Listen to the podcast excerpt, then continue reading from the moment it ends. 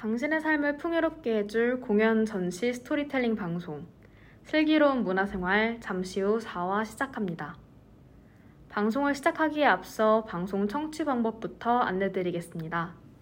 PC나 스마트폰에서 연세 인터넷 라디오 방송국 홈페이지 yirb.연세.ac.kr에 접속하셔서 지금 바로 듣기를 클릭하시면 슬기로운 문화생활의 생방송을 청취하실 수 있습니다. 또한 사운드 클라우드, 스푼 라디오 앱의 YIRB를 검색하시면 본 방송을 포함하여 슬기로운 문화생활을 비롯한 열배 다양한 방송들을 다시, 다시 들으실 수 있습니다. 언제나 안전하고 즐거운 방송을 위해 늘 노력하는 엽이 되겠습니다. 첫 곡으로 영화 이상한 나라의 앨리스의 OST Alice's Theme 들려드렸습니다. 안녕하세요. 슬기로운 문화생활의 DJ 다이안, DJ 리오입니다. 기말 시험 기간을 지나 정말 오랜만에 여러분을 찾아오게 되었는데요. 여러분 그동안 잘 지내셨나요? 지난 3화에서 공지드렸듯이 슬기로운 문화생활 4화는 팀버튼 특별전을 주제로 돌아왔습니다. 먼저 저희가 보고 온 팀버튼 특별전의 역사에 대한 이야기로 이번 방송을 시작해 보려고 하는데요. 사실 팀버튼의 전시회가 우리나라에서 열린 건 이번이 두 번째입니다.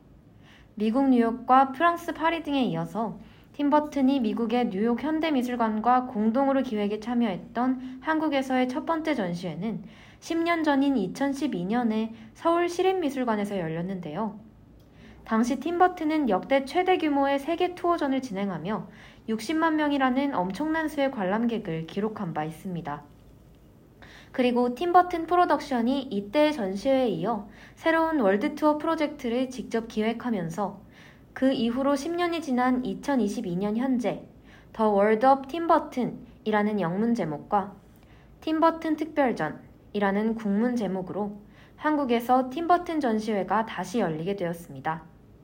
이번 The World of Tim Burton 서울 전시는 팀버튼의 두 번째 월드 투어 전시회의 첫 시작점이 된다는 데에서 정말 특별한 의미를 가지고 있습니다.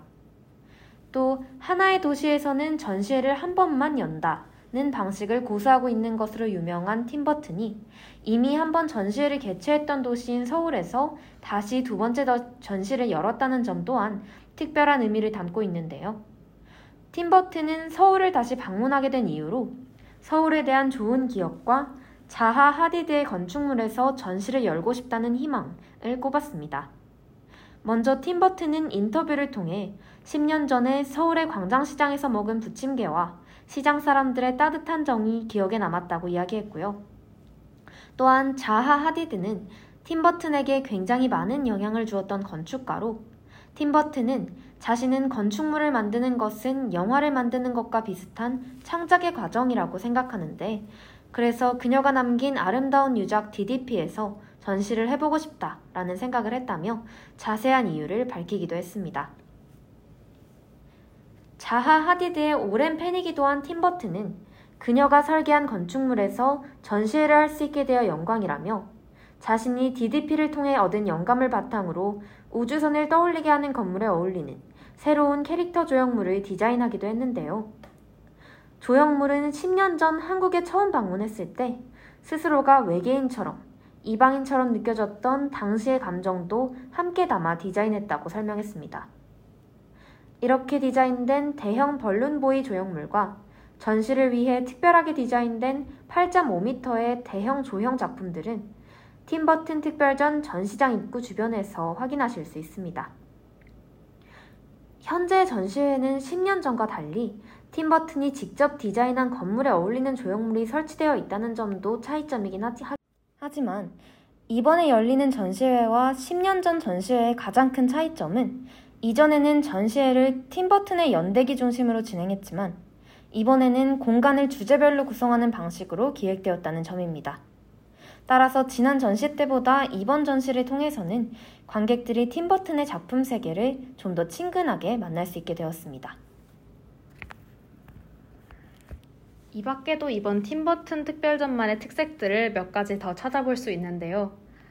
먼저 이번 팀버튼 특별전에는 최근 50여 년에 걸쳐서 발전된 팀버튼의 독특한 예술, 예술 세계가 회화, 영화와 관련된 일러스트, 드로잉, 사진, 글, 영상, 미디어 아트 등의 다양한 매체들로 구성되어 있습니다. 또한 전시회를 통해 팀버튼이 10대 초반부터 개인적으로 작업해왔던 다양한 매체의 작품과 프로젝트들을 접하며 그의 예술가로서의 독창적인 세계관을 발견할 수 있습니다. 이 밖에도 이번 전시에서는 팀버튼이 어린 시절에 그린 스케치부터 회화, 대생, 사진, 영화 제작을 위해 만들어진 캐릭터 모델링 등 다른 전시에서는 한 번도 공개된 적 없는 미공개 작품 150여 점이 최초로 공개되었고 이를 포함해 총 520여 점에 이르는 작품들이 공개되었다고 합니다. 전시회의 마지막 섹션에서는 팀버튼의 현재 작업실인 스튜디오를 그대로 재현해 놓은 전시 공간을 통해 지금 진행되고 있는 팀버튼의 비밀 프로젝트를 미리 엿볼 수도 있다는 특징도 있습니다. 다음으로는 전시회장의 구성에 대해 소개해 드리겠습니다. 팀버튼 특별전은 총 10개의 주제로 구성되어 있는데요. 전시회장에 방문했을 때 만나볼 수 있는 첫 번째 섹션은 바로 영향력 섹션입니다. 영향력 섹션에서는 팀버튼의 유년기부터 그의 커리어 초기까지의 드로잉과 실험작들이 소개되어 있습니다. 이를 바탕으로 팀버튼이 당시의 삽화가와 스톱모션 애니메이션 마스터들에게 어떤 영향을 받았는지에 대해 알아볼 수 있는데요. 여기서 잠깐 팀버튼에게 영향을 준 사람들과 매체에 대해 소개해 드리겠습니다. 팀버튼은 그의 판타지 세계 구축에 있어서는 카툰 문학의 거장이라고 불리는 미국의 작가 에드워드 고리, 아담스 패밀리의 원작자로 미국의 만화가인 찰스 아담스. 큰 인기를 얻었던 유머 잡지 매드에서 작품을 출판하고 유명해지며 매드의 Maddest Artist라고 불린 미국의 만화가 돈 마틴. 그리고 독특한 등장인물과 음유를 사용하며 영어권 국가의 국민 만화가로 알려져 있기도 한 미국의 작가 데오도어 가이젤의 영향을 많이 받았다고 합니다. 또한 일본의 괴수 영화, 표현주의 시네마, 유니버설 스튜디오의 공포물 또한 그에게 영향을 주었고요. 스톱모션 애니메이션의 거장이라고 불리는 프랑스의 영화 감독 조르주 멜리에스와 미국의 영화 제작자 레이 헤리하우젠, 미스터리 호러 영화의 대표적인 배우인 미국의 빈센트 프라이스 또한 팀버튼의 작품에 영향을 준 사람들입니다. 팀버튼은 빈센트를 정말 좋아해서 단편 만화 영화 빈센트를 만들기도 하고 이후에 그를 자신의 영화 가위손에 직접 출연시키기도 했다고 합니다. 이 섹션에서는 이렇게 팀버튼이 다른 사람들에게 어떤 영향을 받았는지 눈으로 확인해 볼 수 있고요. 팀버튼이 직접 출연했던 영화인 형사 이야기의 영상도 시청해 볼 수 있습니다. 두 번째로 만나볼 수 있는 섹션은 특별한 holiday입니다. 팀버튼은 캘리포니아의 버뱅크라는 작고 조용한 시골 동네에서 자랐지만 이곳도 연말이 되면 일상에서 탈출해서 화려한 축제 분위기로 변하곤 했다고 합니다. 이때 동네 사람들은 집과 마당을 화려하게 꾸미고 축제를 열었는데요. 이 축제 또한 팀버튼의 초기 작업에 많은 영향을 주었습니다. 이때의 영향으로 팀버튼은 감성적이면서도 풍자적인 암시가 섞인 holiday 테마를 대표적인 모티브로 자주 활용하게 되었습니다. 이 섹션부터는 팀버튼이 본격적으로 작품 활동을 시작한 시기의 작품들이 많이 전시되어 있는데요. 이 섹션의 활동 초기 드로잉들을 보면 팀버튼의 뛰어난 그림 실력과 단순한 구상 단계에서 그린 그림임에도 꼼꼼하게 공들여서 표현되어 있는 캐릭터와 배경의 모습을 발견할 수 있습니다. 두 번째 섹션에는 팀버트의 크리스마스 악몽에 나오는 주인공 잭 스켈린턴의 모습을 영상으로 확인할 수 있는데요. 전체적으로 빨간색으로 꾸며져 있는 전시장과 빔 프로젝터를 사용해서 표현한 눈 내리는 듯한 공간 연출은 관람객들이 holiday 테마의 작품들을 이해하고 작품에 몰입하는 데에 도움을 줍니다. 전시의 세 번째 섹션은 유머와 공포입니다. 이 섹션에서는 팀버튼의 가장 상징적인 테마인 carnivalesque에 대해 알아볼 수 있습니다. 주로 진지한 분위기에서 말장난으로 웃음을 자아내는 것이 카니발레스크의 표현 방식인데요. 이는 유머와 공포라는 상대적인 개념이 융합된 팀버튼의 가장 대표적인 테마로 팀버튼은 축제를 뜻하는 카니발이라는 단어가 종교적으로 절제를 수행하는 기간을 의미하는 한편 당당하게 유흥과 사치를 즐기는 기간을 의미하기도 한다는 점에서 모순을 느껴서 카니발을 괴기한 즐거움을 상징하는 것으로 해석했습니다. 팀버튼은 등장인물의 꼬인 혓바닥이나 밖으로 튀어나와 방황하는 눈동자, 수많은 이빨과 과도하게 강조되어 있는 신체, 마스크, 어릿광대, 불쾌한 기운, 소름 끼치는 소리 등의 요소들을 통해 이러한 이중적인 테마를 잘 보여주었는데요. 이 섹션에서는 카니발레스크가 잘 드러나는 팀버트의 드로잉이나 스케치, 대형 설치물 등을 많이 만나볼 수 있습니다. 이 카니발레스크에 대한 이야기는 조금 뒤에 더 구체적으로 다뤄보도록 하겠습니다. 네 번째 섹션의 주제는 인물에 대한 탐구입니다. 팀버튼은 원근법을 깨고 개인적인 감정에 따라 대상을 새롭게 해석하고 표현하는 등 현실을 보이는 대로 모사하지 않는 독특한 묘사 방식을 사용했습니다. 유명인, 주변인 등의 사람과 동물, 신화 속 캐릭터와 괴물이 섞여 창조된 이미지들은 그의 독보적인 스타일을 강조하며 과감한 상상력을 바탕으로 창조되었고, 그의 캐리커처들은 이를 바탕으로 그가 내면의 감성을 표출한 결과물이었는데요.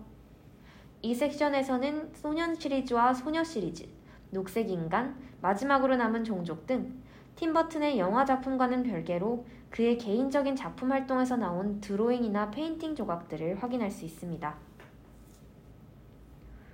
다섯 번째 섹션의 주제는 오해받는 낙오자입니다. 오해받는 낙오자는 팀버튼의 예술과 필름에서 쉽게 찾아볼 수 있는 테마인데요. 이렇게 동정심을 부르는 팀버튼의 괴물들은 현실과는 거리가 먼 드라마틱한 상황에서 자주 등장합니다. 팀버튼의 영화 작품 속 주인공 중에서는 가위손의 에드워드와 팀버튼의 크리스마스 악몽의 잭 스켈링턴, 유령 신부의 에밀리 등을 그 예시로 들 수 있는데요. 이 섹션에서는 이런 영화 작품 속에 잘 알려진 주인공들보다는 팀버튼의 창작 시리즈 굴 소년의 우울한 죽음 속에 등장하는 boy들을 많이 볼 수 있습니다. 굴 소년의 우울한 죽음 단편집과 굴머리를 가진 Oyster Boy, 몸이 풍선처럼 부풀어 있는 Balloon Boy, 온몸이 기계 부품으로 되어 있는 Robot Boy 등이 등장하는데요. 이 보이들은 얼핏 보면 마냥 이상한 괴물처럼 느껴지지만 팀버튼의 스토리보드와 영상을 관찰하다 보면 정말 이상한 것은 그들 주변의 어른과 친구들이라는 것을 알게 된다는 점에서 많은 의미를 가지고 있습니다.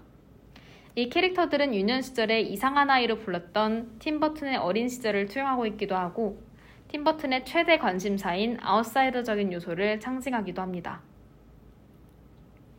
전시회의 여섯 번째 섹션의 주제는 영화 속 주인공입니다. 여섯 번째 섹션은 전시의 다른 섹션들 중에서 가장 큰데 이 섹션에서는 팀버튼의 데뷔작인 피위의 대모험부터 덤보까지 그의 영화 작품 리스트들을 쭉 살펴볼 수 있습니다.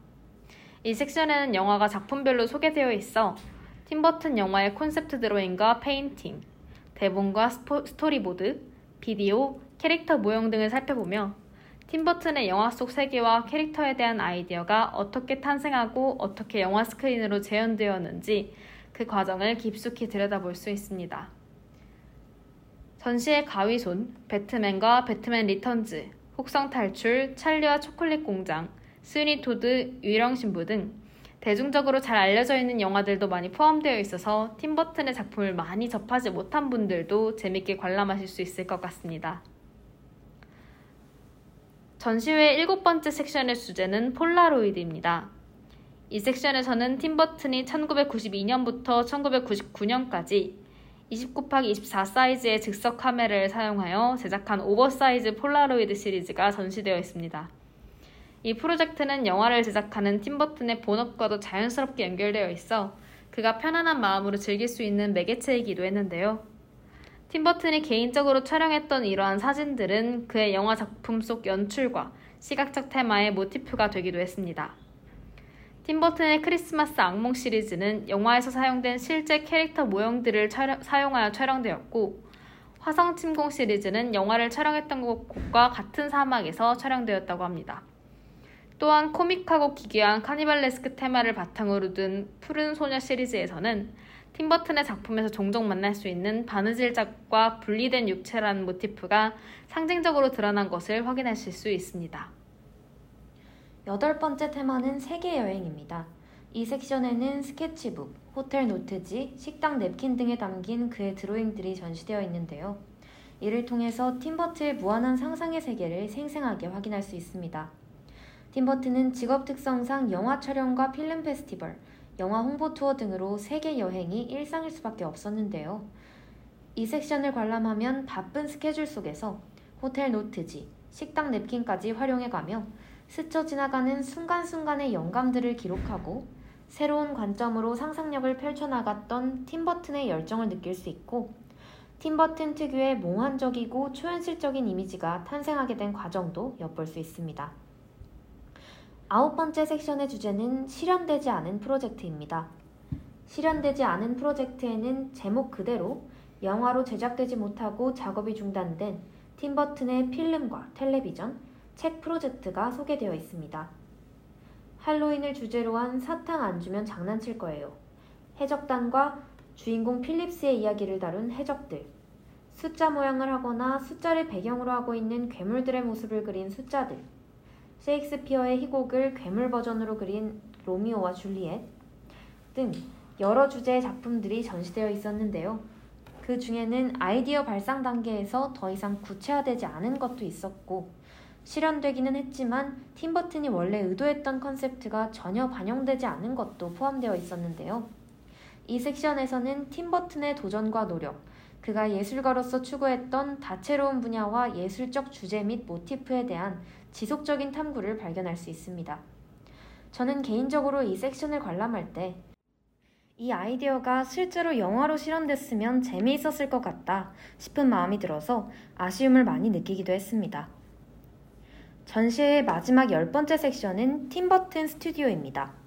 팀버튼은 끊임없이 그림을 그리고 미래를 계획하며 작업실에서 많은 시간을 보내는 고독한 예술가라고 하는데요.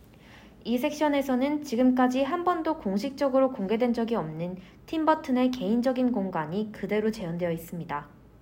팀버튼은 차에서든 집에서든 종이에는 펜으로, 캔버스에는 물감으로 그림을 그리며 작업하는 등 자신의 창의적인 공간을 확보한다고 합니다.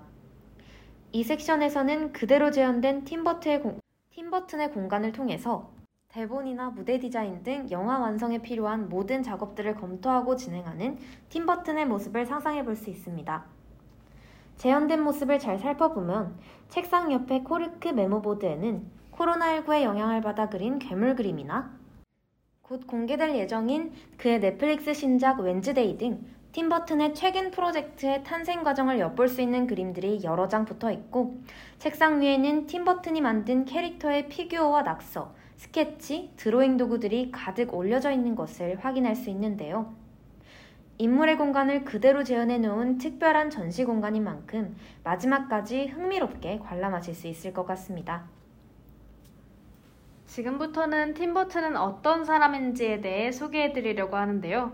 그 전에 노래 한 곡 먼저 들려드리겠습니다. 영화 스위니 토드 어느 잔혹한 이발사 이야기에서 주인공 토드가 자신의 면도칼을 보며 복수를 다짐하는 노래 My Friends입니다.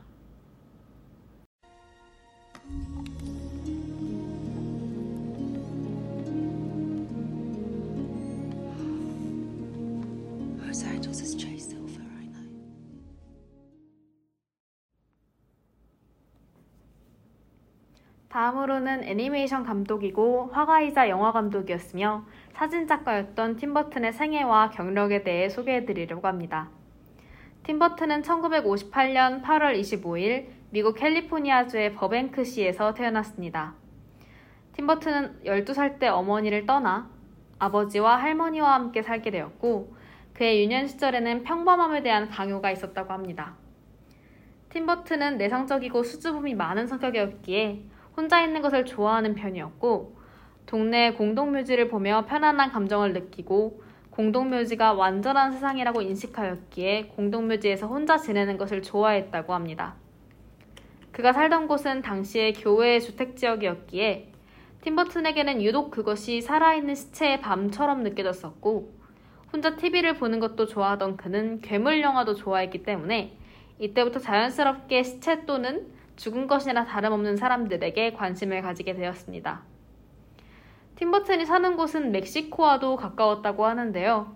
멕시코에는 죽은 자들을 위한 날이 있는데 이 행사에서 해골이 거리를 누비고 이런 모습들이 유머와 음악, 춤, 삶에 대한 축복 등으로 표현되는 것을 본 경험은 그가 죽음에 긍정적으로 접근하는데 영향을 주기도 했습니다. 고등학생 때 팀버튼은 학교에서 왕따였고 피규어를 수집하고 다녔기 때문에 주변의 또래 여학생들이 그를 이상하다고 여겨 기피하기도 했었다고 합니다. 그러나 고등학교 시절에 만난 그의 선생님은 예술을 통해 자신의 영혼을 표현하고자 하는 그의 그림을 보며 괴기스럽다고 하지 않고 오히려 잘하고 있다는 격려를 해주었다고도 하는데요. 고등학교를 졸업한 후에는 예술에 관심이 많았기 때문인지 캘리포니아 예술학교에 진학해 애니메이션을 전공했습니다. 캘리포니아 예술학교에서 우수한 능력을 보이던 그는 2년 후 디즈니에 입사해 애니메이터로 일하게 되었습니다. 그러나 그의 기괴한 상상력은 아이들을 위한 애니메이션을 만드는 디즈니가 추구하는 방향과는 맞지 않았고 팀버튼이 만든 프랑케윤 위니의 전국 배급을 디즈니가 거부하면서 그는 디즈니를 퇴사하게 되었습니다.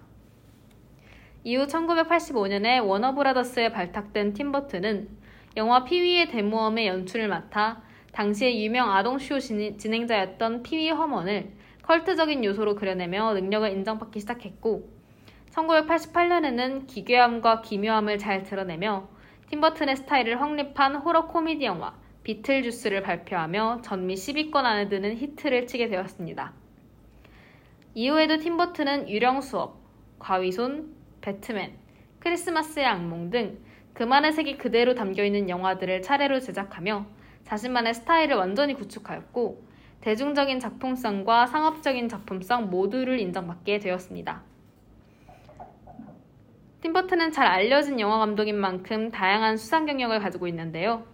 이에 대해 간단하게 소개해보면 다음과 같습니다. 1998, 1988년 영화 비틀주스로 제14회 새턴상에서 최우수 호러, 스릴러상을 수상하고 1991년에는 영화 가위손으로 제17회 새턴상에서 최우수 판타지 영화상을 수상하였으며 이후에도 스위니 토드, 어느 잔혹한 이발사 이야기로 제64회 베니스 영화제에서 평생 공로상, 제34회 새턴상에서 최우수 호러상을 수상하기도 했습니다. 팀버튼은 이후에도 많은 영화를 제작하며 세턴상, LA 비펑과 협회상, 여러 국제영화제 등에서 상을 받는 등 많은 수상 경력을 보유하고 있는 감독입니다. 팀버튼의 작품들은 소외되어 있는 괴짜들을 개성있고 따뜻하게 보듬어주며 이와 동시에 상업성과 예술성을 함께 보여줍니다. 먼저 팀버튼 작품의 테마 면에서는 동화와 현실을 넘나드는 팀버튼만의 독특한 감수성이 특징이라고 볼 수 있습니다. 팀버튼의 캐릭터들은 괴상하고 우울하지만 한편으로는 사랑스러운 매력 또한 가지고 있으며 그의 영화에는 일반적인 판타지 영화와는 달리 사회에 대한 풍자가 담겨 있습니다. 팀버튼 작품 속의 캐릭터들은 신체적 결함이나 외로움을 가지고 있으며 어쩔 수 없는 이유로 사회의 외면을 받지만 결국에는 주변 사람들의 인식을 바꾸며 세상을 변화시키고 늘 밝은 세상에 나오려고 애쓴다는 특징을 가지고 있기도 합니다. 그의 작품은 아름다우면서도 괴상하고 몽환적인 분위기를 표현하기도 하며 놀라운 아이디어와 기발한 상상력을 기반으로 하고 있습니다. 또한 팀버튼은 애니메이션은 아동들만 보는 것이라는 편견을 깨고 독특한 소재를 이용하였으며 이러한 그의 스타일은 마니아층을 형성했습니다. 팀버튼은 디즈니처럼 따뜻하고 귀여운 컬러와 상반되는 어둡고 드라마틱하며 환상적인 컬러를 사용하는 블랙 코미디 애니메이션과 영화로 대중의 많은 호응을 얻어내기도 했습니다. 한편 이렇게 작품에 대한 좋은 평가를 많이 받았던 팀버튼은 그의 영화에 굉장히 자주 함께한 몇 명의 협업자들을 가지고 있었는데요. 그들은 바로 캐리비안의 해적 시리즈의 잭 스패로우로 잘 알려져 있는 미국의 배우 조니 뎁과 미국의 대중음악 작곡가 데니 엘프먼입니다. 팀버튼에 대한 소개를 마치기 전에 이들에 대한 소개도 잠깐 해드리려고 합니다. 먼저 조니 뎁의 경우 영화 가위손을 시작으로 팀버튼과의 인연이 시작되었습니다. 당시에 조니 뎁은 무명 배우였기에 영화사는 그를 캐스팅하는 것을 반대했지만 감독이었던 팀 버튼의 신뢰로 주인공인 에드워드 역할에 캐스팅될 수 있었습니다. 그리고 가위손이 다시 흥행을 하게 되면서 조니 뎁은 할리우드의 대체 불가한 배우가 되죠.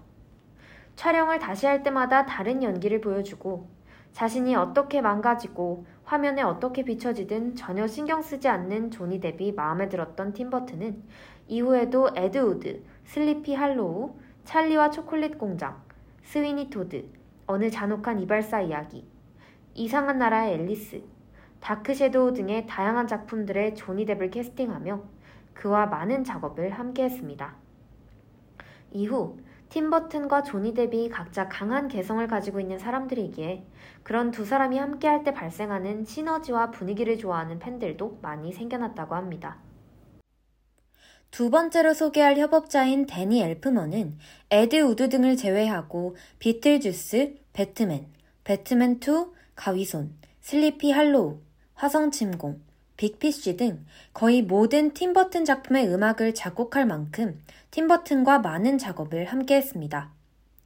데니 엘프먼은 원래는 록 음악가였지만 팀버튼이 자신의 초기작인 피위의 데모험에 그를 음악 담당으로 데려오면서 두 사람의 인연이 시작되었는데요.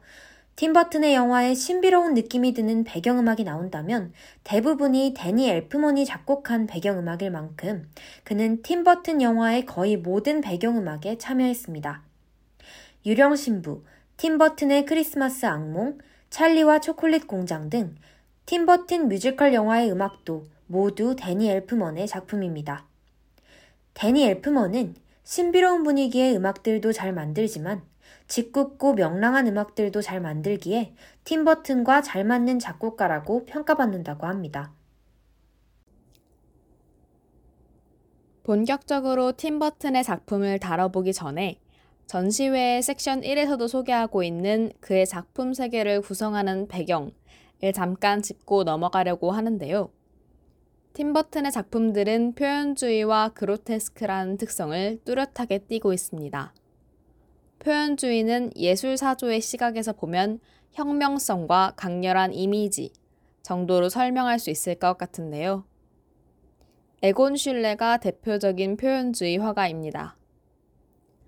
실제로 세계 1차 대전 직전에 시작되어 2차 대전 전에 끝난 예술사조이기 때문에 작품들이 하나같이 강한 개성을 가지고 있어요. 예술을 구성하는 선, 색채, 형태는 그리 중요하지 않다고 여겼고 이들이 표현하는 감정을 훨씬 중요시했습니다.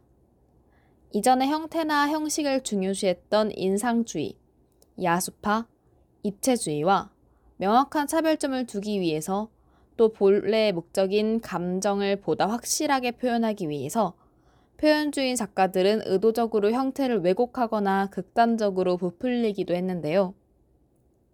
이러한 특성은 팀버튼의 캐릭터 디자인이나 스케치에서도 명확하게 나타나죠. 잔뜩 부푼 몸 위에 여러 가지의 눈을 단 벌룬보이나 극도로 얇은 팔다리를 가진 유령 신부와 같은 캐릭터들이 대표적인 예입니다. 팀버튼은 영화를 연출하는 데 있어서도 표현주의의 영향을 강력하게 받았습니다.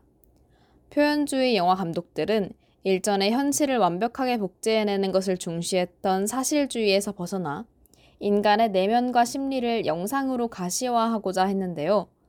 그 과정에서 그림으로도 표현되었듯 기하학적이고 왜곡된 형태, 초현실적인 이미지가 사용됩니다. 팀버튼이 연출한 영화 이상한 나라의 앨리스에 등장하는 붉은 여왕은 과도하게 거대한 머리를 가지고 있는 모습으로 나타나죠.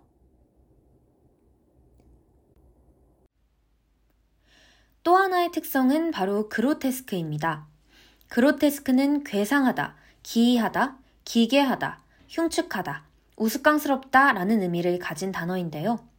흉측하다와 우스꽝스럽다가 동시에 나오는 걸 보면 대충 짐작하실 수 있듯이 마냥 무서운 것보다는 저게 뭐야 라며 인상을 찌푸리면서도 어쩐지 가까이에서 제대로 살펴보게 되는 그런 대상을 말합니다.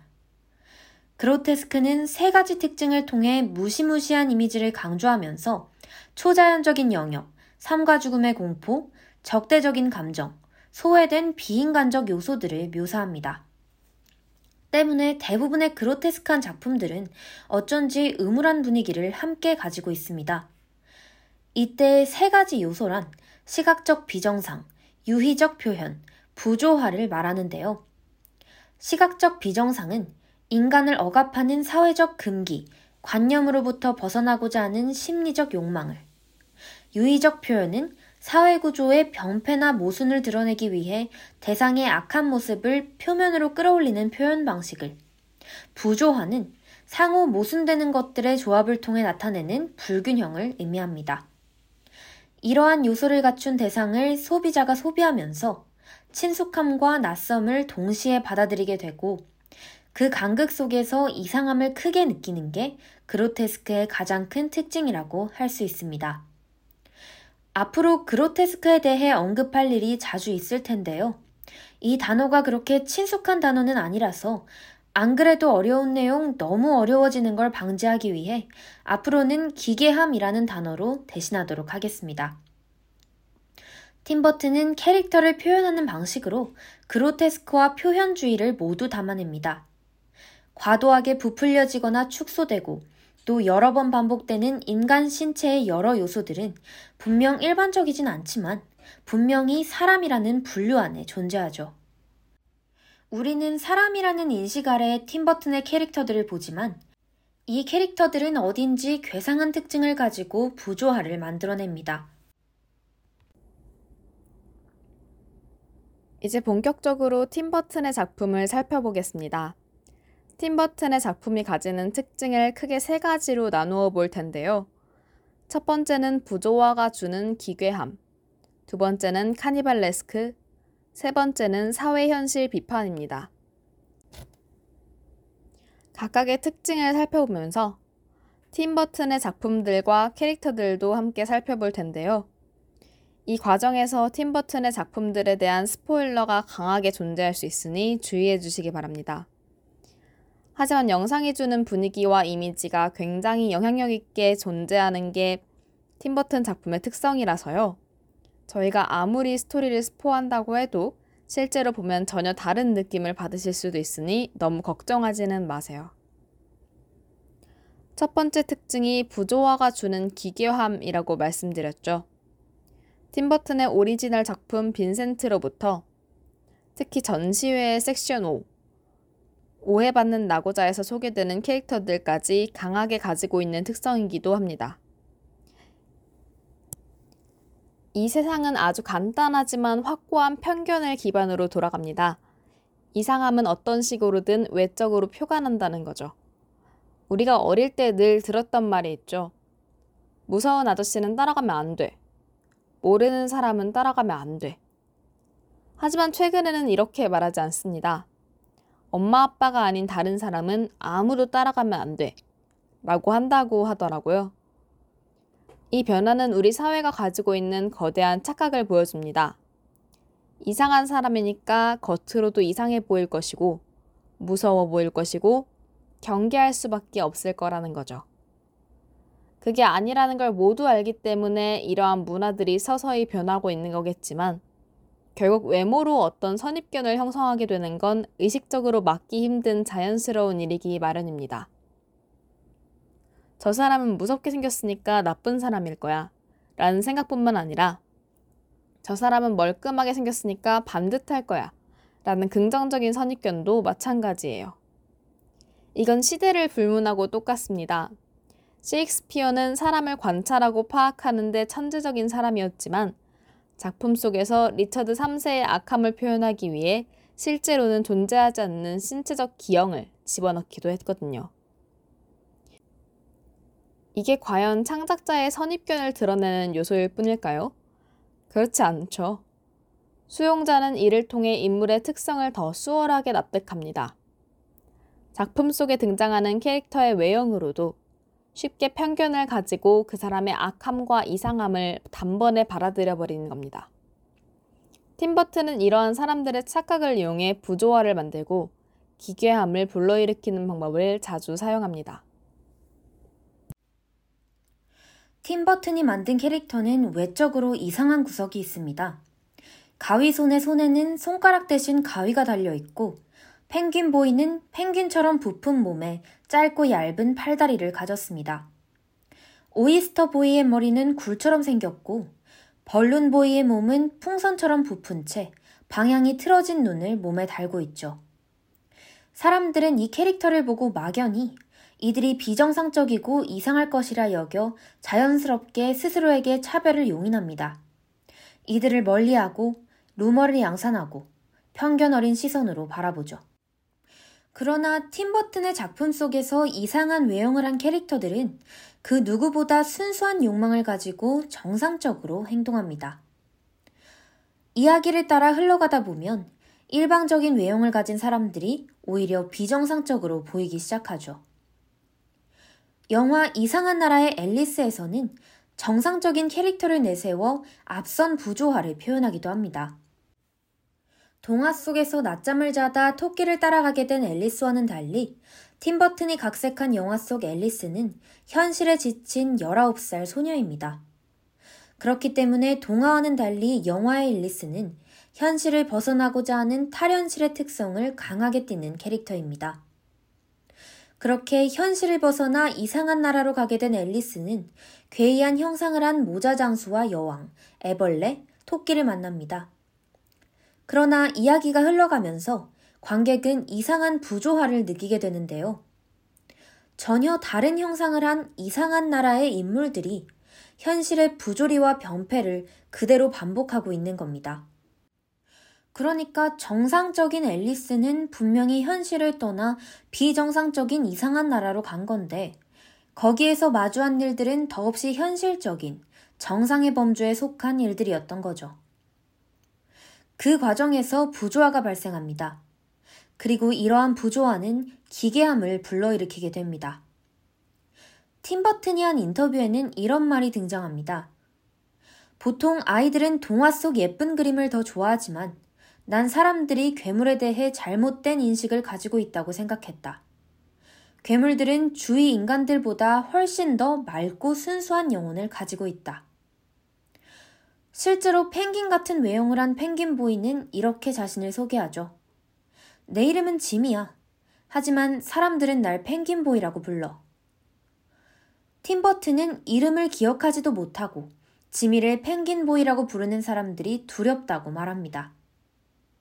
저는 정상적이라는 단어가 항상 두렵습니다. 정상적이라는 말은 어떤 면에서 굉장히 선동적이고 두려운 단어이기 때문입니다. 이쯤에서 노래 한 곡 듣고 오겠습니다. 애니메이션 크리스마스의 악몽 OST인 This is Halloween입니다.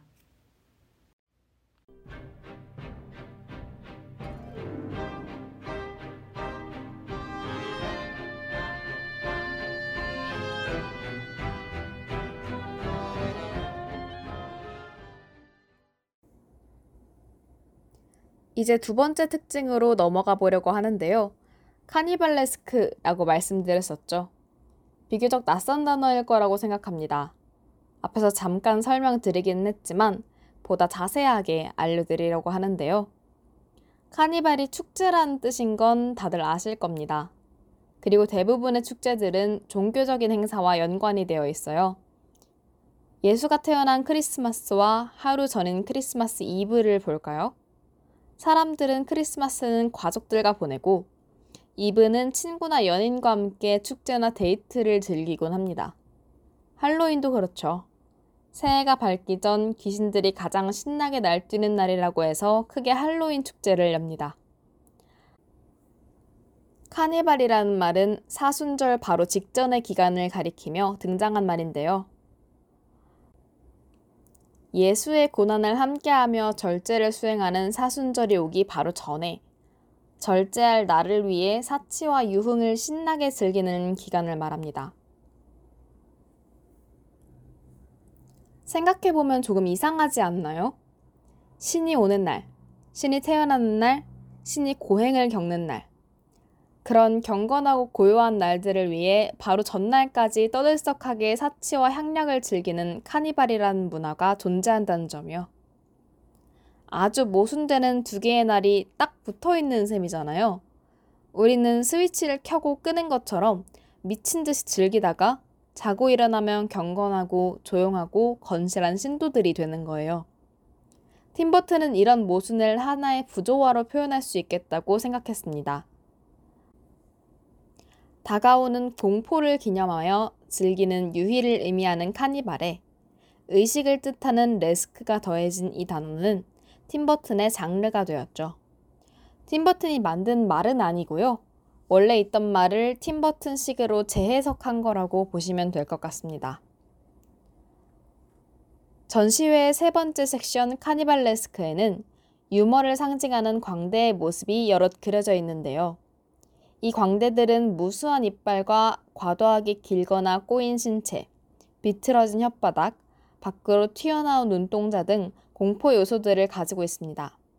말 그대로 하나의 캐릭터에 공포와 유머를 함께 넣은 셈이에요. carnivalesque는 단순히 캐릭터 디자인에만 적용된 개념은 아닙니다. 팀 버튼의 대표작이자 이번 전시의 메인 아트 중 하나인 크리스마스의 악몽은 배경부터가 두 개의 축제 마을로 이루어져 있어요. 우리나라판 제목은 크리스마스의 악몽인데요. 실제 원제는 카니발레스크의 어원에 충실하게 크리스마스 전야의 악몽입니다. 그러니까 전날 밤 유희와 향락, 향락을 즐기는 그때 일어난 일이에요. 주인공인 잭은 할로윈 마을에 삽니다. 이 마을의 목적은 당연히 할로윈을 성대하고 완벽하게 치르는 거예요.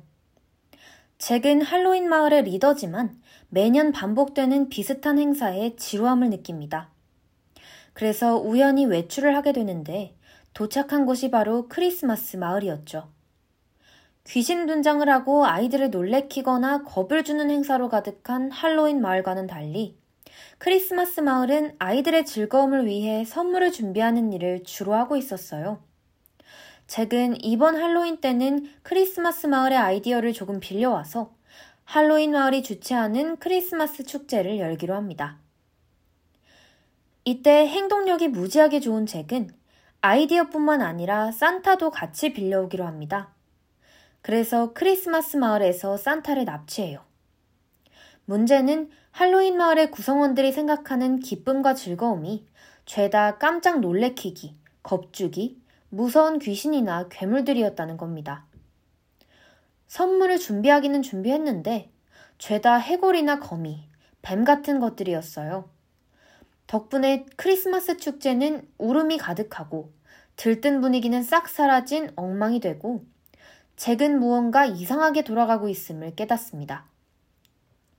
그제야 산타를 원래의 마을로 보내고 모든 것을 제자리로 돌리고자 하는데 어디선가 나타난 벌레 귀신이 산타를 잡아갑니다.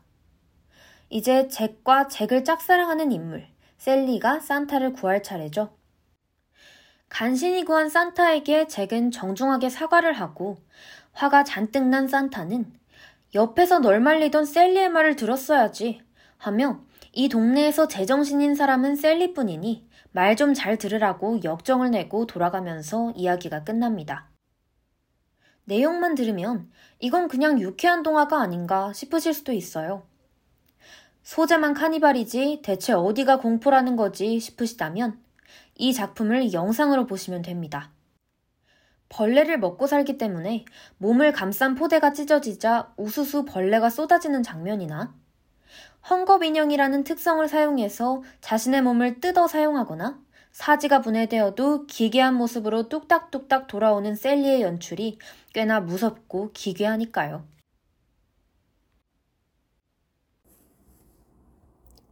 팀버튼 작품의 마지막 특징은 바로 현실 비판입니다. 사실 앞서 말했던 부조어가 주는 기괴함도 결국 외형으로 상대를 판단하는 사람들의 편견을 꼬집었다는 점에서 현실 비판적인 요소를 가지고 있긴 한데요. 팀버튼은 뭘 만드는 것도 물론 잘하지만 각색의 대가이기도 합니다. 꽤 인기를 끌었던 영화 찰리와 초콜릿 공장이나 미스 페레그린과 이상한 아이들의 집은 둘 다 원작이 존재하는 책이거든요. 이 원작이 팀버튼의 손을 거치면 아주 정교하게 현실 비판적 메시지를 담은 작품이 되곤 합니다. 익히 아시는 찰리와 초콜릿 공장을 예로 들어 이야기해 보겠습니다. 원래 찰리와 초콜릿 공장은 해리포터처럼 가난하고 지친 현실에서 살던 소년이 우연히 초콜릿 공장으로 가는 티켓을 발견, 신기한 공장을 구경하고 결국 그 공장을 물려받게 되는 소년 판타지 모험 장르에 가깝습니다. 복잡한 설정이나 현실의 반영보다는 소년과 환상 세계에 좀 더 포커스를 두고 있어요. 하지만 팀버튼은 초콜릿 공장의 주인 윌리 윙카를 조니 뎁으로 설정해서 이 인물을 상당히 기괴하고 독특한 인물로 만드는 것은 물론 여러 요소의 배경을 추가하면서 영화 자체가 자본주의를 비판하는 상징성을 강하게 띠도록 만들었습니다. 예를 들어 찰리의 아버지는 치약의 뚜껑을 조립하는 공장 노동자입니다. 그 어떤 즐거움도 없는 반복 노동을 4명의 노인과 부인, 아들을 부양하기 위해 끊임없이 반복하고 있죠. 영화는 소설과 달리 찰리의 아버지가 해고를 당하게 된 과정을 아주 상세히 설명하는데 이 과정이 자본주의와 밀접하게 연관되어 있습니다. 윌리 윙카는 어릴 적 초콜릿을 마음대로 먹지 못했던 아버지의 권력 아래에서 자란 인물입니다. 이를 불만스럽게 여긴 윌리 윙카는 만류하는 아버지를 뿌리치고 세계 여행을 떠나는데요. 그 과정에서 얻은 지식들로 거대한 초콜릿 공장을 세우면서 아버지에게서 완전히 벗어날 수 있었죠. 완전한 자본가의 삶을 사는 윌리 윙카는 돌연 초콜릿의 공장을 구경할 수 있는 골든 티켓을 넣어서 판매하게 됩니다. 이에 대한 폭발적인 관심으로 아이들의 초콜릿 소비가 급증하고 덩달아 더 많은 치약이 필요하게 되는데요.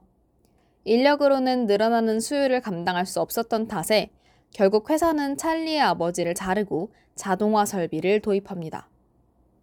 그러나 자동화된 기계라도 수리해줄 사람은 필요했어요. 이에 찰리의 아버지는 기계 수리공으로 다시 회사에 재취업하게 되고 이전보다 더 나은 대우를 받게 되면서 가족들은 보다 풍성한 저녁 식사를 누릴 수 있게 됩니다. 이 사실에 아주 행복해하고요. 윌리 윙카는 자본으로 독립성을 쟁취했습니다. 자본은 곧 권력이 되었죠. 윌리 윙카의 권력은 전혀 상관없는 타인인 찰리 아버지의 삶을 송두리째 쥐고 흔들기 시작합니다. 직장에서 잘린 것도 다시 복귀한 것도 좀 더 좋은 대접을 받고 좀 더 풍족한 식사를 하는 것도 다 윌리 윙카의 자본 권력이 만든 변화입니다. 사실 공장의 노동자로 일하는 찰리 아버지의 계급은 전혀 변함이 없는데 가족들은 그저 좀 더 풍성한 저녁 식사만으로 자신들이 행복하다고 여깁니다. 자본과 자원을 더 풍부하게 공급해주면서 계급 이동에 대한 욕심을 품지 못하게 하는 자본주의 사회를 드러내고 있죠. 영화의 웃음 포인트인 옴파룸파족은 보다 직접적으로 자본주의를 비판합니다. 윌리 원카는 가난에 허덕이는 룸파랜드에서 옴파룸파족을 데려옵니다. 이들은 분명 사람의 형태를 하고 있지만 커다란 상자 안에 담겨서 수입되죠. 윌리 원카는 이들을 전부 공장 안에 넣고 먹고 잘 수 있게 해주면서 두 가지의 이점을 쟁취합니다. 하나는 값싼 노동력으로 숙련된 인력을 부릴 수 있는 것. 두 번째는 외부와 단절시켜 제조 비밀을 유지하는 거죠. 둘 다 자본주의의 뚜렷한 특징입니다. 실제로 움파룸파족을 연기한 배우는 단 한 명이라고 합니다. 한 명이 여러 각도로 촬영을 해 촬영분에서는 수십 명이 복제된 것처럼 같은 동작을 할 수 있었던 거죠. 개인의 정체성은 전혀 드러나지 않고 어떤 옴파룸파족 한 명이 주목을 받는 일도 없습니다. 이는 모든 원주민은 다 똑같다는 식민지적 사고를 투영합니다. 가난한 나라에서 사람을 수입해 오는 것도, 이들을 가두고 값싸게 부리는 것도, 개인의 정체성을 말살시키고 집단으로만 대하는 것도 자본주의가 발달하면서 일어난 역사의 특성을 그대로 드러내고 있죠. 옴파룸파족은 그들의 삶에 아주 크게 만족하는 것처럼 보입니다. 제일 좋아하는 코코아 열매를 마음껏 먹을 수 있거든요. 그들은 초콜릿 공장에 구경을 온 다섯 명의 아이들 중 각기 다른 자본주의의 탐욕을 상징하는 네 명의 아이들을 비웃고 조롱합니다. 식민주의와 자본주의의 희생자가 자본주의적 논리로 다른 대상을 비웃는 점은 상당히 기괴합니다. 이렇게 식민주의의 희생자들이 결국 원하는 것을 얻어서 더욱 풍족한 삶을 살 수 있으니 다 좋은 일인 것처럼 스스로 행동하는 것은 식민주의를 대한 서구의 합리화 전략을 그대로 담아내고 있죠. 우리에게도 익숙할 겁니다. 일본이 일제강점기를 통해 결국 조선이 발전되었고 자기네가 그 발전을 도운 거라고 주장하는 그런 헛소리 말이에요. 네, 이쯤에서 노래 한 곡도 들려드리겠습니다. 영화 찰리와 초콜릿 공장의 OST인 원카스 웰컴송입니다.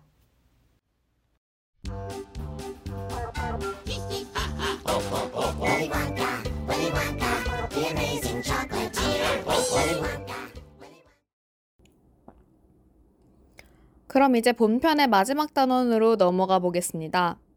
우리는 지금까지 팀 버튼이 어떤 사람인지, 그의 작품은 어떤 작품이고, 각각의 캐릭터들은 어떤 인물이며, 그들은 자신의 특이함을 어떤 식으로 남들에게 납득시키는지 살펴보았어요. 그러나 기괴함을 주 테마로 삼는 예술가는 팀버튼 혼자만이 아닙니다. 오히려 팀버튼은 기괴하고 무서운 것들을 동화의 세계까지 끌어다 놓은 일종의 경계선에 있는 예술가라고 볼 수 있어요. 그런가 하면 기괴하고 무서운 것들을 그대로 혹은 더 깊게 소비하고 창조하는 예술가들도 있습니다. 이제 그런 예술가들을 소개해 볼까 하는데요. 팀버튼이 기괴함을 구현하는 방식은 인간의 이목구비를 변형시키는 것이었습니다. 눈이 수십 개씩 달렸거나 입이 무척 크거나 가슴과 엉덩이가 이상하리만치 크고 다리는 극도로 얇습니다. 이처럼 이목구비의 조정 및 재배치를 이용한 화가가 또 있습니다. 현대미술가 안창홍입니다. 안창홍은 사회의 발전에 옆으로 밀려나는 개인들을 주목하는 화가입니다. 그의 작품은 특정한 대상이나 모습을 그리기보다 동일한 방식으로 여러 사람들을 표현한다는 특징이 있어요. 그래서 연작이나 시리즈가 대부분인데요. 여러 사람의 얼굴을 조각조각 쪼갠 다음 애매모호하고 부자연스럽게 합해 놓은 부서진 얼굴 연작. 인간의 나체를 그대로 드러내면서 딱히 주목하지도 않고 불결한 쓰레기장에 덜렁 가져다 놓아 불편함을 주는 배드카우치. 눈과 입에 커다란 구멍이 뚫린 가족들의 가족 사진을 그린 가족 사진.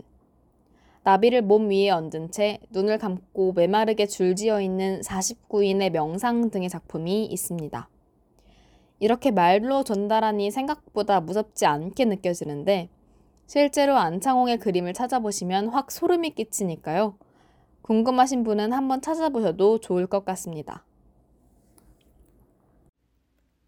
그런가 하면 팀버트의 가위손은 인간과 다른 대상을 합쳐놓는 방식으로 기괴함을 구현했습니다. 손에 거대한 가위가 달린 인물이 등장하죠. 애니메이션 유령 신부 또한 사람의 형태의 벌레의 다리를 가진 캐릭터들이 등장하고요. 그렇게 인간과 다른 대상을 섞는 방식은 여러 예술가들이 사용한 방식이기도 합니다. 먼저 이토 준지가 있습니다. 공포물이나 고어물을 좋아하는 분들이라면 꽤 익숙한 이름일 텐데요. 대표적인 일본의 공포 만화가입니다. 이토 준지는 동물과 사람을 합쳐놓고는 하는데요. 물고기에 다리를 달아 놓는다든지, 사람의 머리를 곤충으로 바꾼다든지, 고양이와 사람을 합친다든지, 또는 약간 비틀어서 인간의 머리를 줄줄이 엮어 지네처럼 보이게 하거나, 달팽이에 사람 머리가 달린 달팽이 인간을 만들어내는 등의 연출로 기괴함을 표현합니다. 공포의 물고기라는 애니메이션에서는 기괴함을 지나쳐 역겨움을 안겨줄 정도로 기괴한 연출을 사용하기도 합니다. 테치야 이시다는 사람과 사물을 합쳐놓곤 하는 화가입니다. 이토 준지가 다분히 공포를 위해 기괴함을 구현하고 그 과정에서 사회 비판을 담는다면 이시다의 작품은 시작부터 결과까지 사회 비판이라는 목적성이 아주 뚜렷하게 드러나요. 옥상 난민이라는 작품 속의 인물은 쪼그려 앉은 채 계단에 묻혀 있는 것처럼 보입니다. 익숙하고 낡은 계단 밖으로 머리, 발, 손, 엉덩이만이 삐죽 튀어나와 있어요. 남자의 얼굴은 작가 본인을 무척 닮았습니다. 여기서 계단은 물질적 풍요와 성공을 위해 끊임없이 계단을 올라가는 현대인을 상징하고 그 꼭대기에 오르더라도 결국 그것은 이끼 끼고 녹이 쓴 계단일 뿐이라는 잔인한 결과를 보여주며 우리가 생각하는 성공은 그 과정에서 인간이 다른 많은 것들을 희생할 만큼 가치 있지 않다는 메시지를 전달합니다. 다리가 빨래 집게로 변한 채 의자에 앉아 있는 소녀를 그린 무죄는 성별에 따른 역할 분리를 강요하는 일본의 불합리한 전통을 비판하고 있죠. 2000년대 초반 작품입니다. 의자에 오래 앉아있다 못해 의자와 하나가 되어버린 사용하지 않는 빌딩의 부장의 의자는 일본의 버블 경제가 붕괴된 이후 사회의 부품으로 전락해버린 노동자들을 비판적인 시각으로 담습니다. H.R. 기거와 하워드 러브크래프트도 있습니다. 화가이자 캐릭터 디자이너인 H.R. 기거는 우리가 아주 익숙한 영화 에일리언의 모델링을 담당한 인물로 유명하고 러브크래프트는 공포의 장르 중 하나인 크툴루 신화를 창조한 소설가입니다. 크툴루 신화가 조금 생소하게 느껴지는 분들도 있겠지만 인간의 몸에서 괴물이나 문어의 촉수가 나오는 것 같은 연출은 크툴루 신화가 원형이라고 할 수 있어요. 둘 다 인간의 형태에서 시작해 인간이 아닌 외계 인물을 만들었다는 공통점이 있죠. 러브크래프트는 또한 전혀 다른 미지의 존재에 대한 압도적인 공포를 표현하는 기법을 만들어낸 사람이기도 합니다. 스티븐 킹이나 무라카미 하루키, 방금 언급했던 H.R. 기거나 이토 준지도 이 사람의 영향을 아주 많이 받았습니다. 때문에 이들이 만들어내는 기괴함은 에일리언과 같이 인간과 아주 기초적인 부분은 닮았으면서도 외형과 문화, 특성이 전혀 다른 외부의 존재에 대한 무지에서부터 옵니다. 러브크래프트가 작품 활동을 활발하게 했던 인생의 마지막 5년간, 극도의 편집증을 가진 채 다른 인종과 다른 문화에 대해서 엄청난 공포심을 느꼈던 것이 원인이 되었다고 해요. 오늘 다룬 예술가들이 비교적 낯선 인물들이었기 때문에 마지막으로 언급할 예술가는 아주 익숙한 사람입니다. 작품 자체에 직접적으로 우울, 기괴, 공포가 나타나지는 않았어도 비극적인 삶 자체로 유명한 화가들이 있죠. 빈센트 반 고흐에 대한 이야기인데요. 고흐라니. 지금 이야기하는 화가들과는 좀 동떨어져 있지 않나?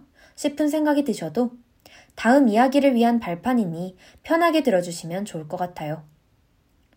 우리가 고흐에 대해 알고 있는 것은 무엇이 있을까요? 일단 대표작 별이 빛나는 밤을 그렸고요. 아주 비극적이고 우울하고 가난한 사람이었고요. 자신의 왼쪽 귀를 스스로 자른 채 자화상을 그리기도 했어요. 아마 저희 슬기로운 문화생활을 꾸준히 챙겨 들으셨다면 사랑하던 여인을 위해 등불에 손을 넣으니라도 기억하실 겁니다.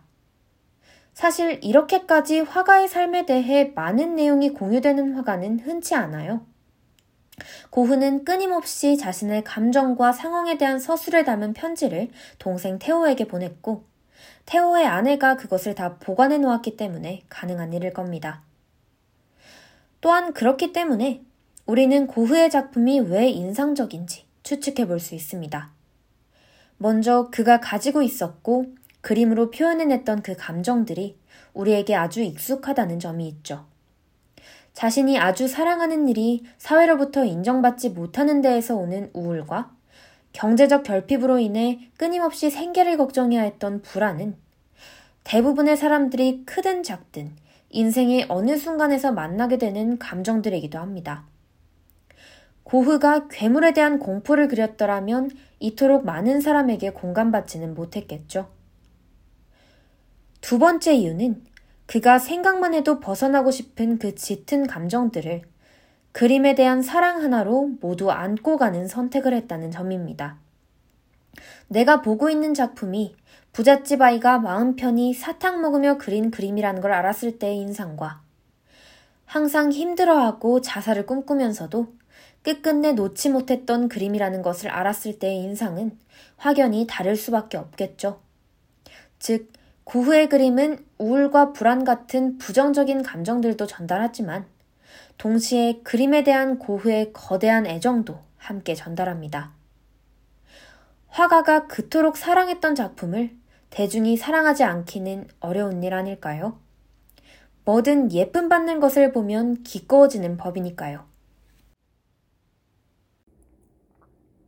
또 다른 이유를 찾기 위해 우리는 우울의 특성에 집중해 볼 필요가 있습니다. 우울은 생각하게 합니다.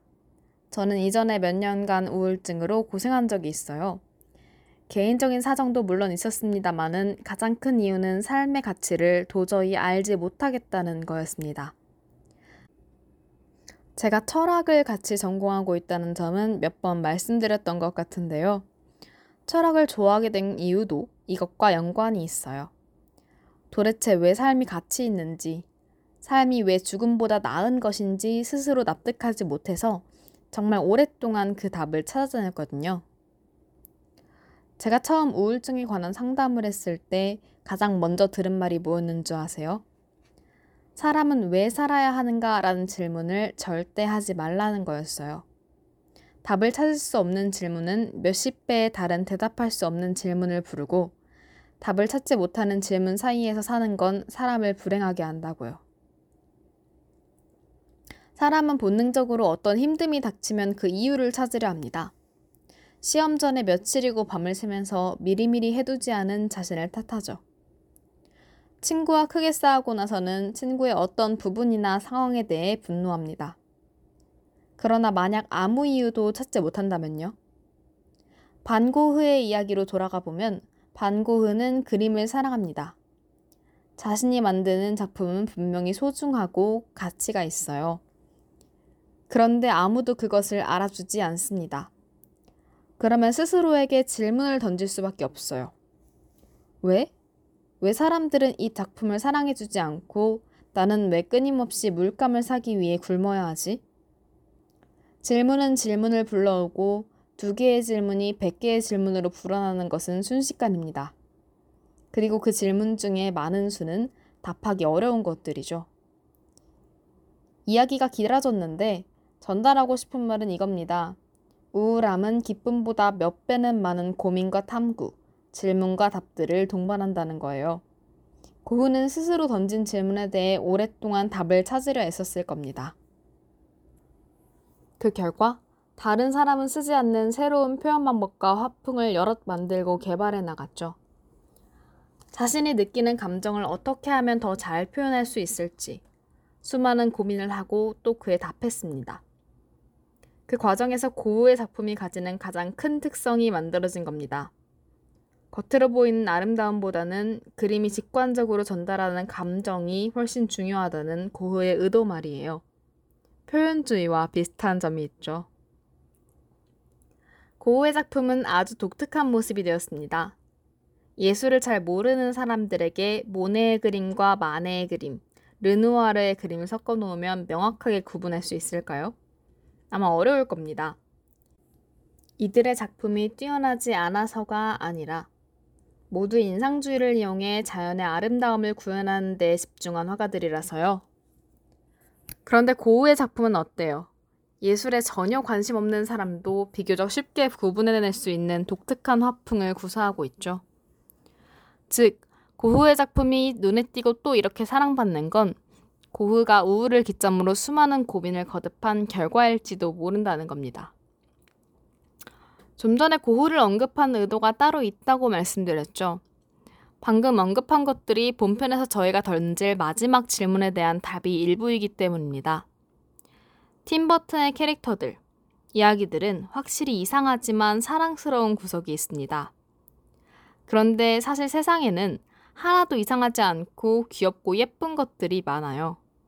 아름다움을 추구한 예술은 기괴함을 이용한 예술들보다 훨씬 사람들의 애정을 끌기 쉽기 때문입니다. 마지막 질문은 이것입니다. 그럼에도 불구하고 우리는 왜 기괴함을 사랑할까요? 우울과 공포, 기괴함은 어떻게 예술 세계에서 큰 축을 형성할 수 있었을까요? 반 고흐의 작품에 대해 이야기하면서 꼽은 세 가지 이유가 아마 가장 대표적인 이유일 거라고 생각합니다. 우리가 그 작품이 담고 있는 메시지와 감정에 결국은 공감할 수밖에 없다는 점. 그럼에도 불구하고 그 작품을 만들어낸 작가의 애정을 느낄 수밖에 없게 만든다는 점. 그리고 그런 작품들은 치열한 고민과 투쟁의 결과라는 점이요. 이 세 가지 이유는 결국 팀버튼을 포함해 모든 예술가들의 작품이 사랑받는 이유라고도 할 수 있을 겁니다. 앞선 이유들보다는 좀 더 학술적인 연구들도 있습니다. 기괴한 공포를 접할 때 사람들의 몸에서 아드레날린과 옥시토신이 방출된다는 말은 많이 들어보셨죠?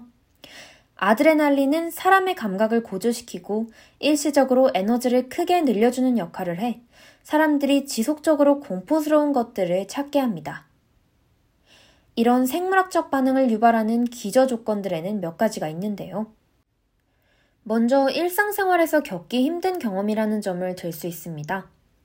좀비나 귀신, 악마를 포함해 동물과 합쳐지거나 사물과 합쳐지거나 전혀 모르는 외계 인물이 된 캐릭터들을 시청각적으로 접하고 상상하면서 우리는 작품을 소비하는 우리 스스로를 대담하다고 느끼게 됩니다. 또한 실제로는 존재하지 않거나 거부하고 피할 요소들을 정면으로 마주하면서 우리가 현실에선 하지 않을 선택의 결과를 미리 바라보면서 호기심을 충족하기도 하죠.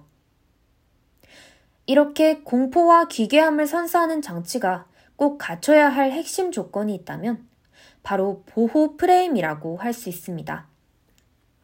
공포와 기괴함을 즐기기 위해 우리는 먼저 우리 스스로가 공포 상황과 물리적으로 떨어져 있다는 사실을 인지해야 합니다. 두 번째로 그 공포 상황을 구성하는 여러 가지 요소의 실체를 알고 있어야 하죠. 예를 들어 악마나 귀신을 연기하는 인물이 결국은 배우라는 사실이나 이질적인 에일리언이 CG로 만든 결과라는 사실을 이미 알고 있다는 점이 중요합니다. 마지막으로 결국 이 모든 것들이 전형성으로 이어질 것이라는 믿음입니다. 팀버튼의 작품을 보는 우리는 캐릭터가 아무리 기괴하고 비정상적인 것처럼 보이더라도 결국 사랑스러움을 가지고 있다는 점을 알고 있습니다. 에일리언과 같은 외계의 존재들은 우리에게 공포를 주지만 결국 인간이 어떤 식으로든 승리를 거두면서 더 강한 존재가 되죠. 사물이 된 사람들은 실제가 아니고 현실 속의 어떤 교훈으로 이어지기 마련입니다. 우리는 우리가 소비하는 작품을 파악하고 있다는 믿음으로부터 작품과의 거리를 두게 되고, 이는 역설적으로 우리의 현실을 더 안전하고 편안한 공간으로 느끼게 만듭니다. 그러니까 정리하자면, 현실에는 존재하지 않는 존재나 현상을 접하는 호기심, 그럼에도 불구하고 그것이 우리의 실제 현실에 끼어들 리 없다는 전형성에서 오는 안정감, 공포를 느끼면서도 작품을 소비한다는 스스로의 대담함에 대한 만족감이 모두 합쳐져 아드레날린을 만들어내는 셈이죠. 조사하다가 재미있는 이야기를 하나 읽었는데요. 이렇게 극단적이고 특정 부분이 부풀려진 대상을 마주하면 사람들은 본능적으로 나라면 어떻게 할지를 상상하기 마련이잖아요. 그 과정에서 자신이 인생에 일어날 수 있는 돌발 상황에 조금 더 대비되어 있다고 생각한다고 합니다. 실제 조사 결과 공포 영화를 즐겨보는 사람이 그렇지 않은 사람보다 코로나19와 같은 전염병 상황에 훨씬 더 안정감을 느낀다고 해요. 그런가 하면 조금 더 염세적이고 냉철한 시각도 있습니다. 프로이트의 시각을 일부 빌린 해석인데요. 인간이 공포스럽고 기괴한 것을 보면서 느끼는 쾌감은 크게 세 종류로 나누어진다고 합니다. 첫째는 우리가 가해자에게 이입하여 우리 내부의 잔혹성을 충족시키는 그런 쾌감인데요. 한 사람이 다른 사람을 때리는 장면을 볼 때 대부분의 사람들은 자연스럽게 때리는 사람에 이입하게 됩니다. 감정적으로 이입한다는 뜻이 아니라 나는 저렇게 맞는 사람의 입장은 아니야. 상황을 관조하고 있으니 상황을 형성하는 가해자의 위치에 좀 더 가까워 라고 생각하게 되는 거죠. 이 과정에서 알게 모르게 기괴함과 비장, 비정상적임을 비난하고 외면하는 가해자의 입장에 서게 되고 그들의 멸시를 보면서 무의식 속의 잔혹성을 충족하는 데에서 쾌감이 충족된다는 이론입니다. 또 하나는 좀 전에 말한 보호 프레임과 비슷한 맥락인데요. 피해자와 자신이 서로 거리를 두고 떨어져 있으며 결국 자신은 피해자와는 다른 일반적이고 정상적인 인물이라는 사실이 주는 안도감과 우월감을 쾌감으로 받아들인다는 겁니다. 마지막으로 일반적이지 않은 예술을 소비하는 나에 대한 만족감도 쾌감을 이루는 하나의 요소가 됩니다. 아름답거나 예쁘지 않은 예술은 자연스럽게 왜 이런 작품을 그렸는가 라는 의문을 불러오고 자신만의 답을 도출하게 만듭니다. 그 과정에서 소비자는 나는 남들과 다르게 일반적이지 않고 탐구가 필요한 무언가를 소비하고 있다는 생각을 하게 되고 스스로를 특별하게 생각해 탐구 자체를 기껍게 느끼면서 탐구의 과정과 탐구하는 자신을 모두 쾌감으로 받아들이게 된다는 시각도 있습니다.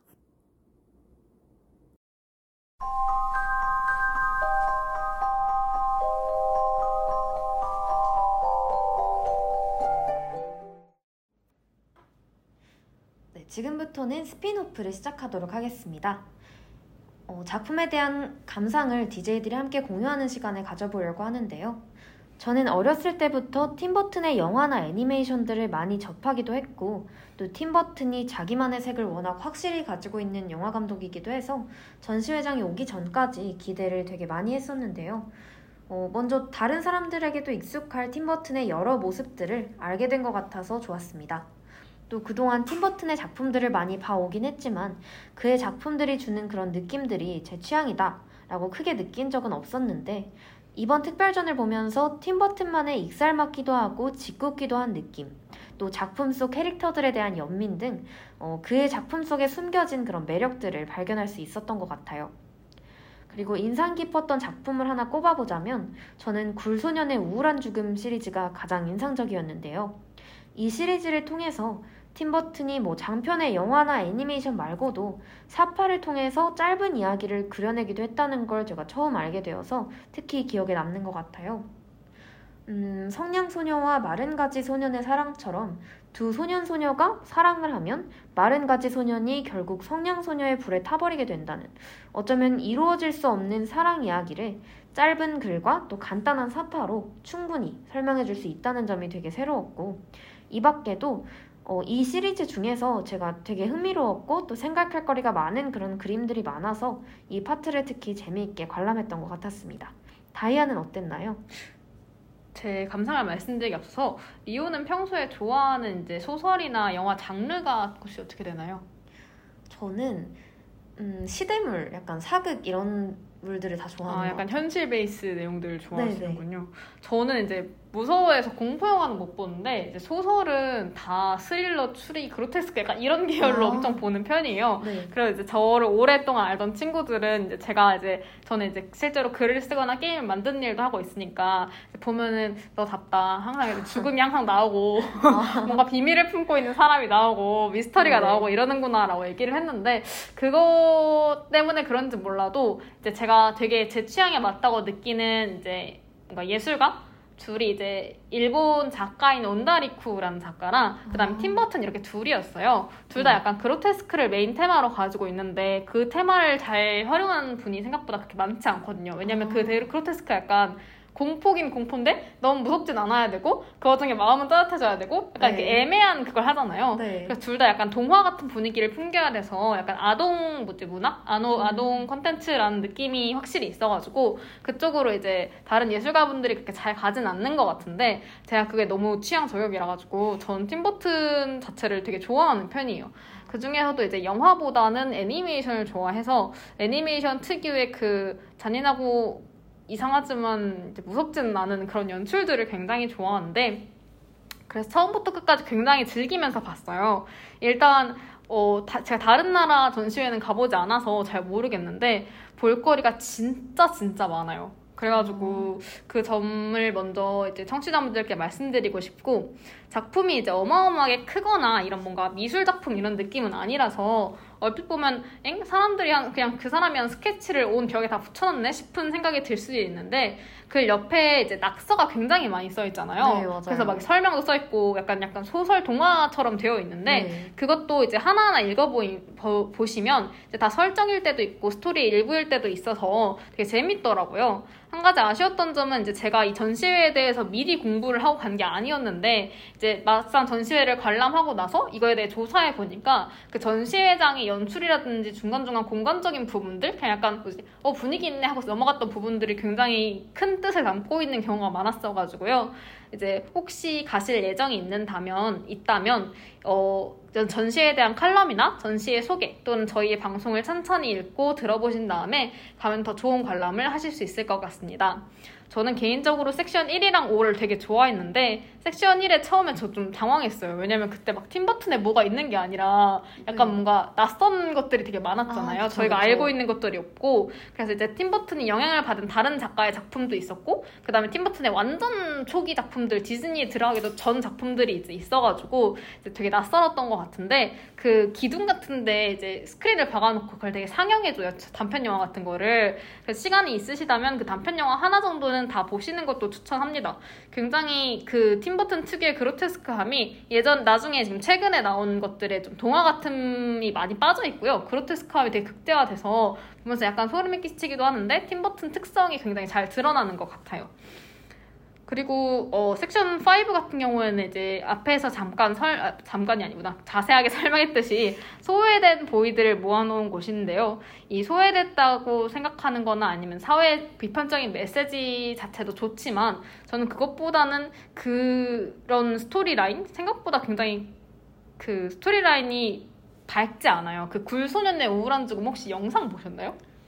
어, 네, 저는 전체적인 건 못 봤고 네네. 네, 앞부분 살짝 봤던 것 어. 같아요. 다 보셨나요? 네, 저는 그 사실 리오랑 간 다음에 한 번 더 가가지고 아, 네, 다 보고 왔는데 그 굴소년의 우울한 죽음이라는 게 한번 가서 보시면 알 수 있겠지만 이제 굉장히 끝이 비극이고요. 약간 너무 어이없을 정도로 허무하고 그러면서 동시에 좀 끔찍한 이야기를 담고 있어요. 근데 그런 스토리라인을 가지면서 동시에 이제 이 인물은 정말 순수하고 너무 천진난만의 애를 드러내는 게 쉬운 일이 아닌데 여기 나오는 보이들은 하나같이 다 되게 엄청 천진난만하고 순수하고 뭔가 순 약간 순진한 어떤 욕망 같은 것만 가지고 있는 존재들이라서 중간에 보면 약간 완전 전혀 어떤 편견도 없이 왜 저 사람들은 나를 싫어하지? 난 저 사람들이 좋은데? 라고 얘기하는 그런 모습들이 있어서 그 부분이 되게 마음 아프면서도 큰 울림을 줬던 것 같습니다. 후반에 있는 실제로 작품화되지 못한 캐릭터들 섹션에서도 대부분의 스토리, 캐릭터의 스토리가 같이 기재되어 있으니까요. 그것도 보시면 좋을 것 같고 마지막에 있는 팀 버튼 작업 공간 같은 경우에는 제 책상 보다 조금 덜 어수선하지만 굉장히 어수선해요. 그게 그러니까 책상 정리가 전혀 안 되어 있거든요. 네, 맞아요. 네, 그래서 하나하나 살펴보시다 보면 약간 이 사람도 인간이구나 싶은 생각도 드니까 꼭 챙겨보셨으면 좋겠습니다. 자, 이렇게 전시회에 대한 두 DJ들의 감상을 잠깐 나눠봤는데요. 지금부터는 팀버튼 특별전의 기본 정보에 대해 안내드리겠습니다. 팀버튼 특별전은 2022년 4월 20, 30일부터 2022년 9월 12일까지 서울 중구 을지로 281 동대문 디자인 플라자 이제 배움터 지하 2층 디자인 전시관에서 개최됩니다. 동대문 역사문화공원역 1번 출구에서 111m, 도보로 약 3분 정도의 거리에 위치해 있습니다. 안쪽으로 들어가시면 이제 구조물이 굉장히 크게 있어서 쉽게 보이고 찾을 수 있으실 것 같고요. 다음에 월요일부터 일요일까지 쉬는 날 없이 오전 10시부터 오후 8시까지 관람할 수 있고 공휴일에도 정상적으로 운영되고요. 매표 및 입장 관람 종료는 1시간 전인 이제 오후 8, 7시에 마감됩니다.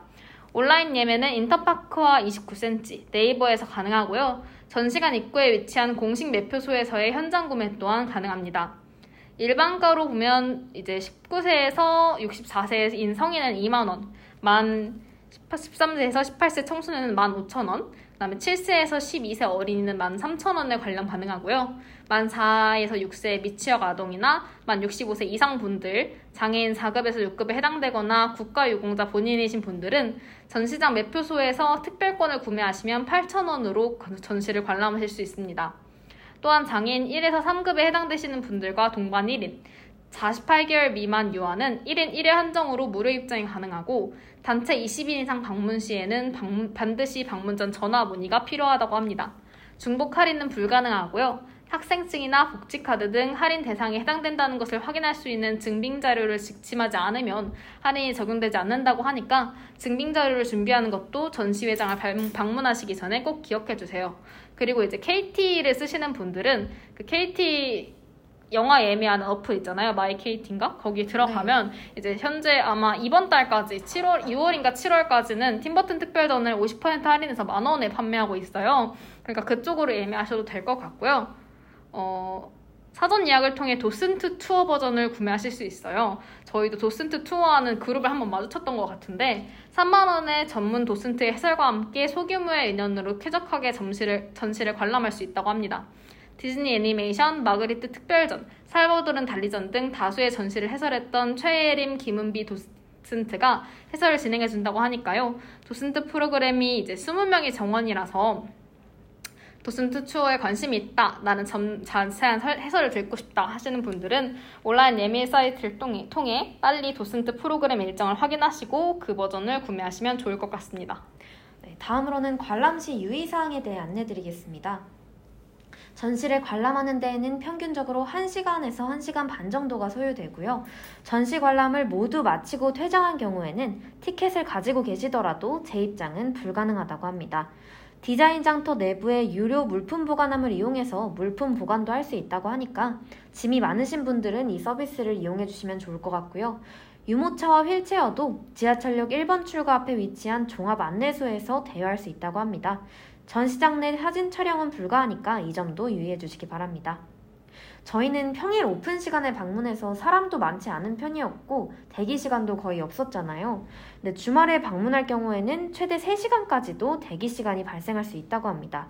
관람객이 많은 경우에는 대기 번호표를 발급하고 또 대기 번호 운영 시에는 예매를 완료한 경우에도 대기 번호를 받아야 한다고 하니까 이 점 유의해 주시기 바라고요. 또 대기 시간이 너무 길어질 경우에는 매표 및 입장이 조기에 종료될 수도 있다고 하니까 팀버튼 특별전을 보러 가실 분들은 참고해 주시면 좋을 것 같습니다.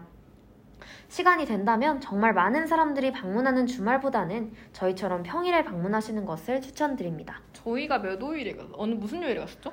저희가 화요일이었나요? 화요일이었 화요일 아침 10시 네네. 거의 맞춰서 네네. 갔는데 그때는 진짜 사람이 없었어요. 그쵸. 전시회장 한 섹션 안에 3, 4명밖에 없었어가지고 그 맞아요. 그 시간에 가시면 정말 쾌적하게 관람하실 수 있을 것 같은데 인터넷 이제 그 리뷰들을 보니까 막 두 줄로 서서 봤다. 네. 근데 이제 사실 그 그림들이 굉장히 작아요. 굉장히 작고 그, 그 옆에 글씨도 엄청 작기 때문에 그쵸. 그렇게 보시면 충분히 다 즐길 수 없을 것 같아요. 그리고 하나 더 말씀드리자면 그 전시회장이 저희가 말씀드렸듯이 섹션이 10개가 있기 때문에 굉장히 큽니다.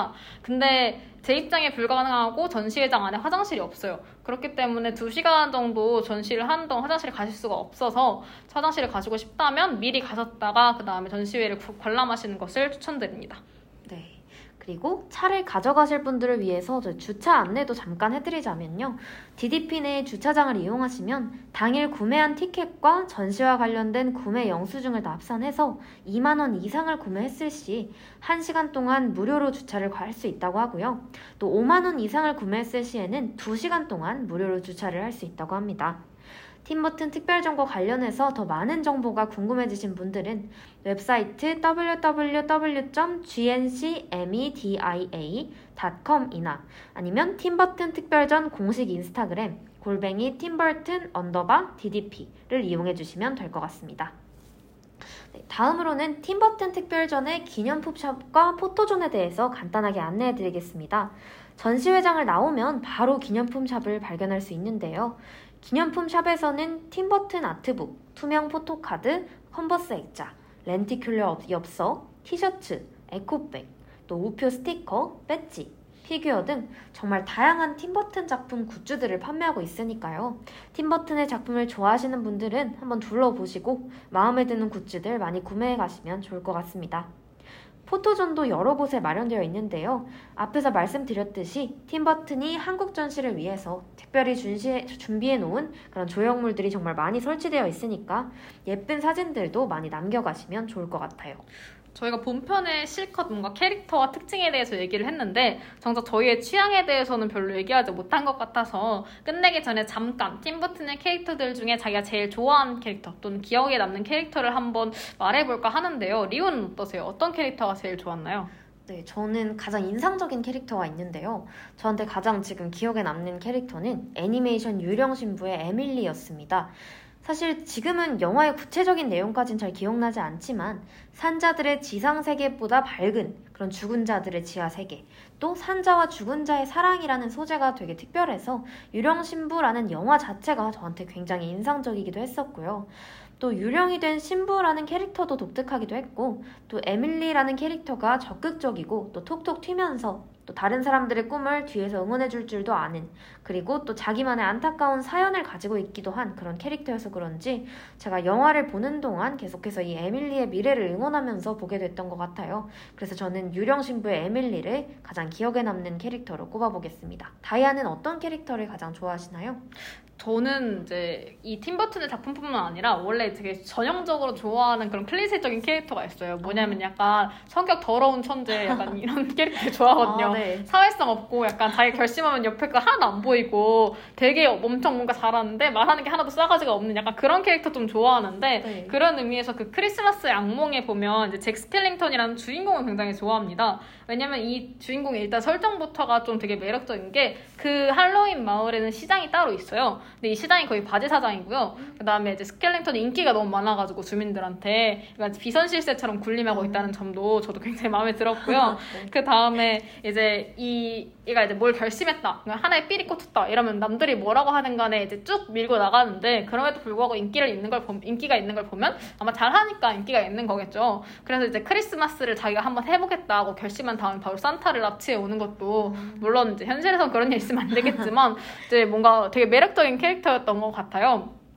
근데 그러면서도 되게 뭔가 스스로를 신사라고 생각하는지 아니면 신사답게 구는 성격인 건지는 모르겠지만 이제 산타를 기껏 납치해 와가지고 이제 해봤는데 뭔가 잘못 돌아가고 있, 는 것 같으니까 아 빨리 이 일을 수습해야겠다고 이제 약간 ENTJ 같은 판단을 하고 제가 ENTJ거든요. ENTJ 같은 신속한 판단을 한 다음에 이제 산타를 한테 가가지고 아 납치해서 정말 미안하다. 내가 큰 실례를 했다. 되게 정중하게 사과한다는 점 그런 약간 또라이 같은 면모가 전 되게 마음에 들어서 잭 스켈링턴을 제일 마음에 드는 이제 사, 캐릭터로 뽑아보려고 합니다. 아마 외형도 되게 마음에 들었어요. 그러면 이제 저희가 슬슬 방송을 마무리할 때가 된 것 같은데요. 네. 이제 다음 다음 화에서 저희가 다뤄볼 공연을 잠깐 예고를 해드릴게요. 다음 5화에서 다뤄볼 공연, 공연은 뮤지컬 미드나잇 액터 뮤지션입니다. 작품 소개를 잠깐 해드리면 미드나잇 액터 뮤지션은 내일 밤 사람들이 어딘가로 끌려가 사라지는 공포의 시대에 사랑과 믿음으로 서로를 다독이며 살아가던 부부에게 12월 30일, 31일 자정 직전 미스터리한 손님이 찾아오면서 벌어지는 일들을 담고 있는 작품입니다. 이제 슬기로운 문화생활은 마지막 하나만을 남겨두고 있는데요. 사실 2화부터 4화까지 전부 다 우여곡절이 굉장히 많았어요. 네. 저희가 이제 실시간 방송을 지향하고 있는데 방송 장비의 문제가 계속 고쳐지지가 않고 있어서 계속 실시간 방송을 한다고 했다가 녹방으로 한 주를 미뤘다가를 반복하고 지금 이것도 녹방으로 나갈 예정이잖아요. 네. 굉장히 죄송하다는 말씀 먼저 드리고요. 마지막 회에는 저희가 미리 한번 확인을 해보고 이날도 안 될 것 같으면 그냥 미리미리 녹 녹화를 녹음을 해서 이렇게 연장된 일 없게 이제 방송할 고, 방송 고지가 나간 그날 방송을 할 수 있게 저희가 노력해 보도록 하겠습니다. 마지막 방송에도 많은 관심 부탁드리면서 저희는 이만 인사드리도록 할게요. 오늘 방송에 함께 해주신 여러분 감사드립니다. 마지막 곡으로는 영화 유령 신부의 OST 더 웨딩송을 들려드리도록 하겠습니다. 여러분 다음 시간에 만나요. 안녕. wedding, a wedding. We're going to have a wedding, a wedding.